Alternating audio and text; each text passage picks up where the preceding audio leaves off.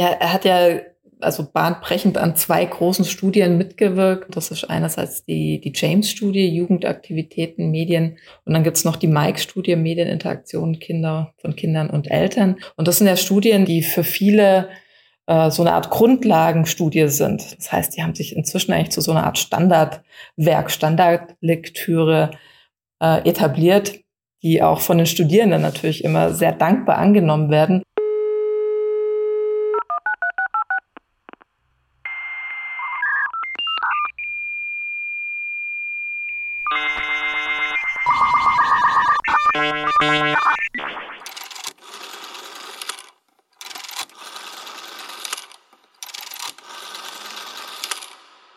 Der nachfolgende Podcast gehört zu einer Serie, die anlässlich des 60. Geburtstags von Professor Dr. Daniel Süß produziert wurde.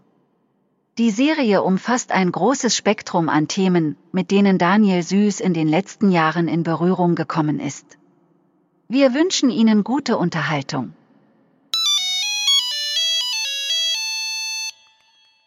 Ja, die Älteren von euch werden das Geräusch wahrscheinlich kennen. Das ist das Geräusch gewesen, wenn man sich in den 80er und 90er Jahren ins Internet eingewählt hat. Ähm, es tönt eigentlich nicht sehr schön, aber wenn es so tönt hat, ist man meistens glücklich gewesen, dass irgendetwas funktioniert hat und dass man mindestens ein Mail können abladen, ähm, weil damals sind ja die Internetgeschwindigkeiten sehr viel langsamer gewesen. Also willkommen zum, zum Podcast äh, von uns, zum äh, 60. Geburtstag von äh, Daniel Süß. Äh, ich darf euch kurz vorstellen, wer da alles äh, dabei ist. Äh, da ist Ulla Autenried. Sie ist Forschungsleiterin am Institut für Multimedia-Produktion von der Fachhochschule Graubünden. Äh, und der Matthias Künzler, er ist Professor an der Freie Universität Berlin und ist auch ehemaliger Präsident von der SGKM. Von dort her kennt er den Daniel Süß ähm, sehr gut. Und ich selber äh, bin der Urs dahinten und bin auch Professor für Kommunikations- und Medienwissenschaft und Forschungsleiter an der Fachhochschule Graubünden im Institut für Informationswissenschaft. Ja, jetzt werden wir gerade einsteigen und euch, ich werde euch fragen, von wo kennt ihr eigentlich den Daniel Süß? Ulla, bitte. Also meine erste Begegnung mit ihm, das war so circa 2010. Äh, das war im Rahmen von unserem damaligen SNF-Forschungsprojekt. Ähm, äh, visuelle Darstellung von Jugendlichen im Spannungsfeld konkurrierender fotografischer Rahmen oder kurz Jugendbilder im Netz. Ähm, das habe ich zusammen mit Klaus Neumann Braun damals gemacht. Und da ging es darum, dass wir eine schweizweite äh, quantitative Befragung von Jugendlichen und jungen Erwachsenen zu ihrem Gebrauch von fotografischen Darstellungen im Internet durchführen wollten. Und äh, da sind wir mit Daniel Süß dann in Kontakt getreten, da er schon viel Erfahrung hatte, gerade mit der James-Studie. Und der Gedanke war, dass wir unsere Befragung äh, anschlussfähig machen an die ähm, Studie, die er durchgeführt hat. Und da hatten wir einen wirklich sehr, sehr schönen Austausch. Äh, er hat uns erläutert, wie sie vorgehen, was in ihre Schwerpunkte sind und war da auch tatsächlich sehr kooperativ, so dass wir wirklich diese beiden Studien schön aufeinander aufbauen konnten und ergänzend hierbei vorgehen konnten. Das habe ich noch eine sehr, sehr positive Erinnerung. Danke, Ulla. Und von wo kennst du den Daniel Süß, Matthias? Ja, also meine früheste Begegnung mit ihm ist noch im Studium an der Universität Zürich gewesen, am Institut für Publizistikwissenschaft. Ich glaube, da hat es noch Seminar für wahrscheinlich Publizistikwissenschaft geheißen. Ich habe hier gerade angefangen studieren. Und der eine Lehrstuhl von Ulrich Sachse ist noch verwaist gewesen. Also es ist hier nur der Heinz Bonfadelli mit seinen Oberassistierenden und Assistierenden gewesen. Und einer davon ist eben der Dani Süß gewesen. Und der Dani Süß ist uns allen schon auf gefallen, auch in den Einführungsvorlesungen und sonst auch äh, dort im Gang, wenn man gesehen hat. Er ist eine sympathische, beeindruckende Persönlichkeit gewesen, die interessante Themen gebracht hat und ähm, ist, hat bei uns allen einen positiven Eindruck hinterlassen. Ähm, ja, später eben hat man, hat man anders gemacht und wirklich enger zu tun gehabt haben, habe ich dann mit ihm im Rahmen von der SGKM, wo ich Geschäftsführer geworden bin und er ist im Vorstand gewesen. Danke vielmals, Matthias. Bei mir ist es so gewesen, ich kenne Daniel Süß seit 1998. Damals habe ich gerade meine Dissertation abgeschlossen gehabt, noch in Soziologie, nicht in äh, Publizistikwissenschaft. Und ich bin ein bisschen auf der Stellensuche und schon damals ist es hilfreich gewesen, wenn man selber eine Idee hatte und es hat eine Ausschreibung für ein grosses Forschungsprogramm, Zukunft Schweiz, ein, ein ziemlich nichtssagender Titel. Gemeint ist eigentlich gewesen, ähm, Forschung für die Sozialwissenschaft, weil in diesen grossen Schwerpunktprogrammen sind immer naturwissenschaftliche oder technische Themen gekommen. Und das ist das erste Mal gewesen, dass so ein sozialwissenschaftliches äh, Programm lanciert worden ist. Und da bin ich damals mit dem Daniel Süß und dem Heinz Bonfadelli und dem Werner Meyer und anderen, glaube der Vincent Weiss ist auch noch dabei gewesen, sind wir im Raum gesessen und haben uns überlegt, was könnten wir da für ein Projekt vorschlagen, äh, etc. Also es ist ziemlich brainstorming-mäßig zu und her gegangen. Ich hätte gerne etwas gemacht, eine Analyse von, vom, von der SRF-Sendung Arena, die hat schon damals gegeben. Äh, da wären Meier gefunden, nein, das ist gar nicht, das musst du gerade aufhören mit der, mit der gewandfreundlichen Art. Ähm, und der Daniel Süß hat äh, sehr ausgleichend und äh, konstruktiv damit geschafft. Wir haben das Projekt nicht bekommen, aber ähm, es ist dann quasi doch ein erster Grundstein geleitet worden, dass ich auch wieder ein bisschen engere Beziehungen kann, entwickelt habe zum Seminar für, für Publizistik, Wissenschaft, wie es damals geheißen hat. Und dann später, als ich dann ähm, angestellt bin, also im Jahr, ab dem Jahr 2000, äh, als Oberassistent, haben wir, ähm, also er und ich, wir sind äh, Oberassistenten gewesen und äh, zur Rolle von der Oberassistenz gehört eigentlich auch, dass man ein Hobby schreibt. Und ähm, wir sind, glaube ich, zuerst die Zweite gewesen, die sich überhaupt etwas vorgenommen haben. Und weil wir gedacht haben, ja, es weiß niemand so recht, wie das geht, haben wir gedacht, gründen wir doch einen Habil-Club, wir einen Club von denen, die an einer Habilitation dran sind. Und wir haben dann andere eingeladen, die sich mit dem äh, Vorhaben beschäftigt haben und haben uns da locker ein paar Mal getroffen. Also es ist jetzt nicht eine wahnsinnig intensive Kooperation geworden, aber es ist doch sehr hilfreich gewesen zu wissen, ähm, man ist nicht allein, man tauscht sich aus, man, man lernt voneinander. Und äh, schlussendlich hat das auch gut geklappt. Er ist natürlich auch früher fertig gewesen, weil er äh, einen klareren Plan hatte und schon länger dran war und so. Aber schlussendlich ist das eine sehr äh, wertvolle äh, Zusammenarbeit gewesen. Jetzt kommen wir zum zweiten Thema. Daniel, der Daniel, der Forschende zum Thema Jugend und Medien. Da kannst du wahrscheinlich du, Ulla, am kompetentesten Auskunft geben. Ja, er hat ja also bahnbrechend an zwei großen Studien mitgewirkt, äh, die auch jetzt schon über mehrere Jahre in der Schweiz laufen. Das ist einerseits die, die James-Studie, Jugendaktivitäten, Medien, ähm, wo er mit anderen gemeinsam Jugendliche und junge Erwachsene in der Schweiz, in der gesamten Schweiz befragt zu ihrem Mediennutzungsverhalten. Und dann gibt's noch die Mike-Studie Medieninteraktion Kinder von Kindern und Eltern, ähm, wo er insbesondere Primarschüler ähm, für die gesamte Schweiz befragt hat. Und das sind ja Studien, die es schon viele Jahre, also seit äh, 2010 gibt es die James-Studie, seit 2015 gibt es die Mike-Studie, wirklich sehr detailliert das Mediennutzungsverhalten in der Schweiz ja abdecken und die für viele so eine Art Grundlagenstudie sind. Das heißt, äh, wenn immer ich etwas wissen möchte, wo gerade die Kinder und Jugendlichen in der Schweiz in Bezug auf ihr Mediennutzungsverhalten stehen, dann kann ich das in diesen Studien nachschlagen. Das heißt, die haben sich inzwischen eigentlich zu so einer Art Standardwerk, Standardlektüre äh, etabliert, die auch von den Studierenden natürlich immer sehr dankbar angenommen werden. Das heißt, wenn äh, im Rahmen von Seminaren ähm, Studienarbeiten geschrieben werden, sind diese beiden Arbeiten oder diese, diese kontinuierlichen Studien eigentlich immer die Grundlage für ganz, ganz viele weiterführende Forschung und weiterführende Beiträge.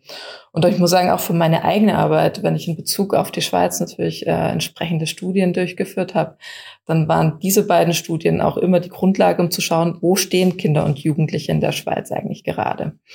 Und die beiden Studien sind auch in Kooperation mit der GYM-Studie in Deutschland entstanden, beziehungsweise auch auf diese aufbauend. Das heißt, man hatte hier auch immer schon einen guten Ländervergleich, wenn man schauen wollte, wo steht eigentlich die Schweiz gerade jetzt auch im Vergleich zum benachbarten Ausland. Dann hatte man hier auch wieder wirklich eine sehr, sehr gute Grundlage. Und ich glaube, der Erfolg der Studie, der spricht auch für sich. Da allein, wenn man sieht, wie oft diese jetzt schon ja, durchgeführt wurde, wie weitreichend die publiziert wurde und für wie viele Menschen sie eigentlich wirklich Grundlage ihrer weiterführenden Arbeit ist. Das ist doch eine sehr äh, beachtliche Leistung, kann man sagen, und auch wirklich etwas, das, das bestehen bleibt. Also diese Studie wird ja auch weitergeführt werden äh, hoffe ich zumindest. Ähm, und das denke ich auch sehr, sehr wichtig, um auch über die Jahre hinweg äh, zu sehen, wie sich eigentlich die Mediennutzung entwickelt.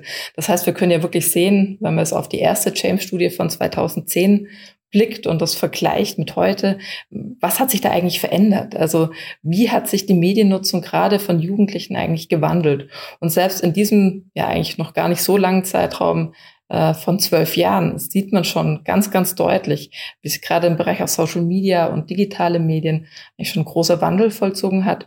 Und das ist natürlich auch etwas, was diese Studie unglaublich wertvoll macht dass ich nicht nur eine Momentaufnahme habe, sondern auch wirklich über den Zeitverlauf sehen kann, wie sich Mediennutzung entwickelt und auch in welche Richtung es weitergeht. Da kommt dann auch eine, eine große politische Komponente mit rein. Ne? Also zu schauen, welche Medien sind eigentlich heute noch wie bedeutsam und in welche Richtung gibt es da auch eine Entwicklung. Und ich denke auch für unsere aktuellen Projekte, jetzt auch zusammen mit Matthias, äh, gerade im Bereich ähm, ähm, Service Public oder auch für die Lokalmediennutzung, das ist natürlich ganz, ganz relevant zu sehen. Wo sind eigentlich die Jugendlichen und jungen Erwachsenen gerade? Welche Medien bewegen sie? Welche Themen bewegen sie? Und da kann man, glaube ich, wirklich sagen, die James und die Mike-Studie sind da sehr, sehr wichtig. Gut, vielen Dank, Ulla. Matthias, was willst du zu dem Thema sagen? Ja, ich kann es eigentlich nur ergänzen, was die Ulla gesagt hat. Ich habe ja mit der Ulla im einen Projekt ähm, zum Entwicklung Service Public und wie nutzen junge Leute Service Public haben wir äh, zusammen erforscht und eigentlich der Startpunkt sind natürlich Daten von der James und Mike Studie, wo man zuerst einmal Grundlagen hat, wie entwickelt sich das weiter. Und wir sehen es jetzt auch in der neuesten Studie, wo wir ja alle drei zur Lokalkommunikation machen, wo wir eben auch sehen, wo auch die Medien Wandel sich eben auch auf die lokale Kommunikation ähm, auswirkt, wo man eben auch sehen, dort wird auch alles visueller, ähm, das neue Mediennutzungsverhalten von den Jungen zeigt sich zum Teil auch bei den älteren Leuten. Danke. Und vielleicht noch eine Ergänzung von mir. Also, das ist ja nicht mein Spezialthema Jugend und Medien. Aber ähm, ich kann vielleicht einfach aus der persönlichen Erfahrung ähm, berichten, jetzt wie der Daniel auch als Dozent war.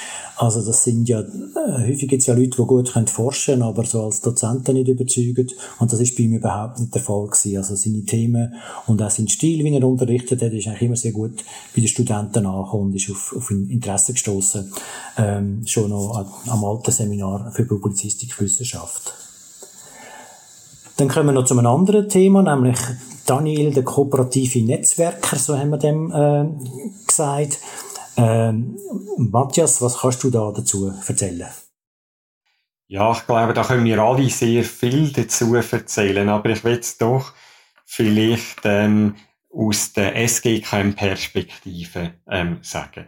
Also der Daniel eben ist nicht nur ein hervorragender Forscher und auch Hochschullehrer, sondern er hat sich auch immer ums Umfeld von dieser Forschung und Lehre gekümmert. Das heißt, er ist sehr, sehr lange in der SGK, in der Geschäftsleitung und im Vorstand engagiert gewesen. Er hat dann leider ähm, bereits, glaube ich, 2013 oder 2014 die Alterslimite ähm, erreicht gehabt. Darum haben wir ihn dann nicht mehr können halten ähm, und das zeigt aber eben, er hat sich sehr, sehr lange, sehr viele Jahre im Rahmen von der Fachgesellschaft engagiert und auch später.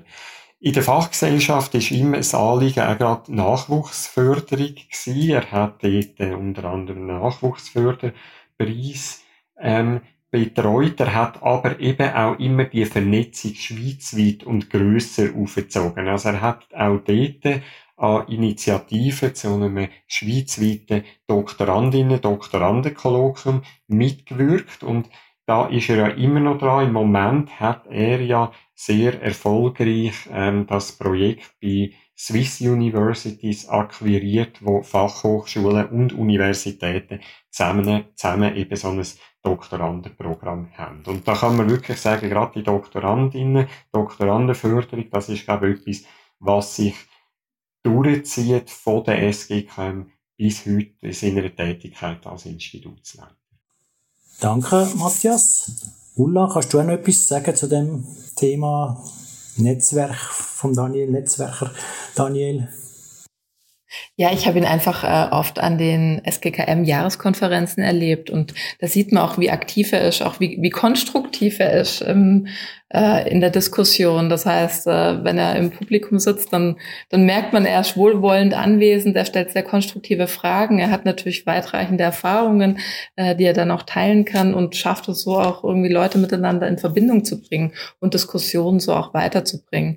Also ich weiß es gerade noch an der letzten SGKM äh, Konferenz in Zürich, da saß er auch äh, im, bei einem Panel von mir im Publikum und äh, war eben sehr interessiert, ist auch an Themen interessiert, an denen er jetzt nicht unmittelbar beteiligt ist, sondern ähm, ist trotzdem in der Diskussion und versucht, äh, ja, einen, positiven und konstruktiven Beitrag zu geben. Das äh, ist mir wirklich auch sehr schön in Erinnerung geblieben. Und wenn ich da darf ergänzen, genau an der letzten, die letzte SGKM Tagung 2022, eben da ist er nicht nur in den Panels hören, sondern es ist eigentlich erstaunlich, dass er es gemacht hat, weil er ist der Co-Organisator von dieser Tagung gewesen, zusammen mit seinem Kollegen Martin Zimper ähm, von der CAST ähm, an der äh, Zürcher Hochschule, also Zürcher Fachhochschule. Und ähm, da muss, muss ich, dürfen wir ihm auch wirklich ein grosses Dankeschön sagen, ähm, dass die Tagung zustande gekommen ist. Es hat nämlich äh, äh, andere Leute zum Teil haben die Tagung für ähm, ZHW am Toni-Areal angemeldet gehabt. Dann hat es aber Personalwechsel gegeben und wir haben dann nicht so genau gewusst, geht das noch? Und dann haben wir gedacht, fragen wir mal den Daniel Süß und er hat sich sofort bereit erklärt, die Organisation an die Hand zu nehmen, auch wenn das eben sehr, sehr viel Arbeit ist. Und er hat das perfekt ähm, sein Institut zusammen mit dem Co-Institut ähm, organisiert. Und auch da wieder, glaube ich, auch sehr thematisch, sehr weitsichtig. Ähm, das Thema ist nämlich, es ist um die audiovisuelle Medien ähm, gegangen, also um auch Bild, ähm, bildliche Darstellungen der Medien. Und da muss man sagen, damit ist er genau eigentlich am Trend von der Zeit, ähm, wo ja die ganze Kommunikation weg vom Text stärker bildlich wird. Das sehen wir jetzt zum Beispiel auch gerade in unserem äh, Nationalfondsprojekt zur Lokalkommunikation wieder, wo wir eben auch gesehen haben bei unserer Umfrage, dass die meisten Lokalmedien auch da planen, wenn sie es nicht schon haben, stärker auch bildliche Formen, sei das durch Social Media, ähm, über Newsletter und so weiter ähm, einzusetzen. Danke, Matthias. Vielleicht auch noch ein Punkt von mir. Eben, du hast das gemeinsame Doktorandenprogramm zwischen Universität Zürich und Fachhochschule in der Schweiz erwähnt. Man muss vielleicht auch noch sagen, dass, ähm, ja, dass die zwei Hochschultypen ja nicht immer ähm, das Heu auf der gleichen Bühne haben, sich häufig ein bisschen als Konkurrenten verstehen und äh, sich misstrauisch beäugen. Und da ist natürlich Daniel Süß genau der Richtige um die zwei Hochschultypen eigentlich zusammenzubringen, weil er ist auch an beiden Hochschultypen angestellt. Er hat eine äh, äh, eine Teilzeitprofessur an der Uni Zürich und er hat äh, eine andere Professur an der, an der ZHAW. Und von dort hat er eigentlich in beiden Kreisen ist er akzeptiert gewesen, anerkannt gewesen. Und es ist ihm eigentlich sehr gut gelungen, das, das Programm aufzugleisen und auch äh, zu verwalten. Das ist ja ganz viel, sagen wir mal, langweilige Administration damit verbunden. Und hat dort eigentlich einen sehr wichtigen äh, Dienst auch für, für die wissenschaftliche Gemeinschaft schlussendlich auch ähm, geleistet. Gut, wir kommen langsam schon ein bisschen zum Schluss von, von unserem äh, Podcast. Wir haben eine Aufgabe elegant übersprungen, weil sie uns nicht so leicht vorkommt, ist, nämlich, dass wir noch ein paar Hashtags zum Daniel Süß äh, äußern. Ähm, der Vorteil vom Hashtag ist ja, man muss die Sachen in einem Wort auf den Punkt bringen und kann nicht so wie vorher äh, in langen Sätzen äh, Qualitäten von Daniel Süß äh, loben. Aber vielleicht probieren wir es äh, gleich nochmal. Wer will von euch einen Hashtag formulieren, wo irgendwie passt auf den Daniel Süß? Also ich würde mal Hashtag positive Perspektive ähm, setzen, einfach weil er auch in, in den Berichten, im, in seiner Forschung, hat er immer einen wohlwollenden Blick auf medienpädagogische Arbeit, auf Mediennutzung. Ähm, gleichwohl kritisch, aber es, es kam doch immer auch eine, eine grundsätzlich konstruktive und positive Ausrichtung rüber, was Medien eben auch leisten können und welche Bedeutung sie auch im mhm. Alltag von Jugendlichen und jungen Erwachsenen einnehmen. Mhm. Merci. Ja, da wäre vielleicht mal der Hashtag Netzwerker. Ich glaube, da hat er sehr, sehr viel geleistet für uns alle ähm, ASIM-Institut im Rahmen von der SGKM, also für die ganze Schweiz, für eine Zusammenarbeit, eben wie du vorher gesagt hast, Fachhochschulen, Universitäten. Danke. Und ich würde vielleicht noch sagen, Gentleman, Gentleman vom, vom Tony-Areal. Er ist ein, ein Mann, der quasi den gepflegten Diskurs äh, äh, hochhebt, der ähm, Freude hat an der Debatte und aber immer auf einem gewissen Niveau, also nicht auch jetzt, auch wenn es kontrovers ist, kann er quasi noch ähm, ähm, den Anstand wahren und den Respekt und auch gewisse Vertiefung wahren. Ähm, und ich habe es immer als sehr angenehm erlebt, mit ihm zusammen zu arbeiten. Ähm, ja, von dort her hat er so, so etwas ähm, Positives, so etwas, etwas Edels eigentlich auch, kann man sagen. Ähm, also er ist wirklich interessiert, auch quasi das Gute in der Menschheit vorwärts, vor, vorwärts zu bringen, um es ein bisschen äh, pathetisch äh, auszudrücken. Gut, dann haben wir noch die schöne Aufgabe, Daniel Süß noch ein paar äh, Wünsche auf seinen ähm, Lebensweg äh, mitgeben wenn ich da ausnahmsweise mal anfangen Ich weiß von ihm, er hat ja so viele Pflichten, er ist Institutsleiter, er ist ja zwei Orten angestellt und, und, und. Ähm, er hat einmal geklagt darüber, dass er eigentlich fast keine Zeit mehr hat für die Forschung oder zu wenig Zeit hat für die Forschung. Ich wünsche ihm, dass er wirklich mehr Zeit sich noch nehmen für die Forschung und die Sachen zu machen, die ihn äh, quasi intrinsisch äh, interessieren und nicht nur einfach aus organisatorischen oder administrativen Gründen gemacht werden ich glaube, ich würde mich dem Wunsch quasi für ihn auch als Wunsch an ihn direkt anschließen. Ähm, es würde mich natürlich freuen, wenn wir noch weiterhin viel von ihm hören würden, über die verschiedensten Kanäle, wenn er uns an seinem Erfahrungsschatz und an seinem Wissen teilhaben lässt, sei es äh, über weitere wissenschaftliche Werke, die er publiziert, sei es, dass er selber über Social Media, über Podcasts, wie auch immer, einfach weiter auch äh, kommuniziert, ähm, was er weiß, welche Erfahrungen er gemacht hat. Und äh, dass man ihn auch weiterhin trifft, dass man auch weiterhin die Begegnung mit ihm haben kann, sei es an der SGKM oder auch auf anderen Veranstaltungen.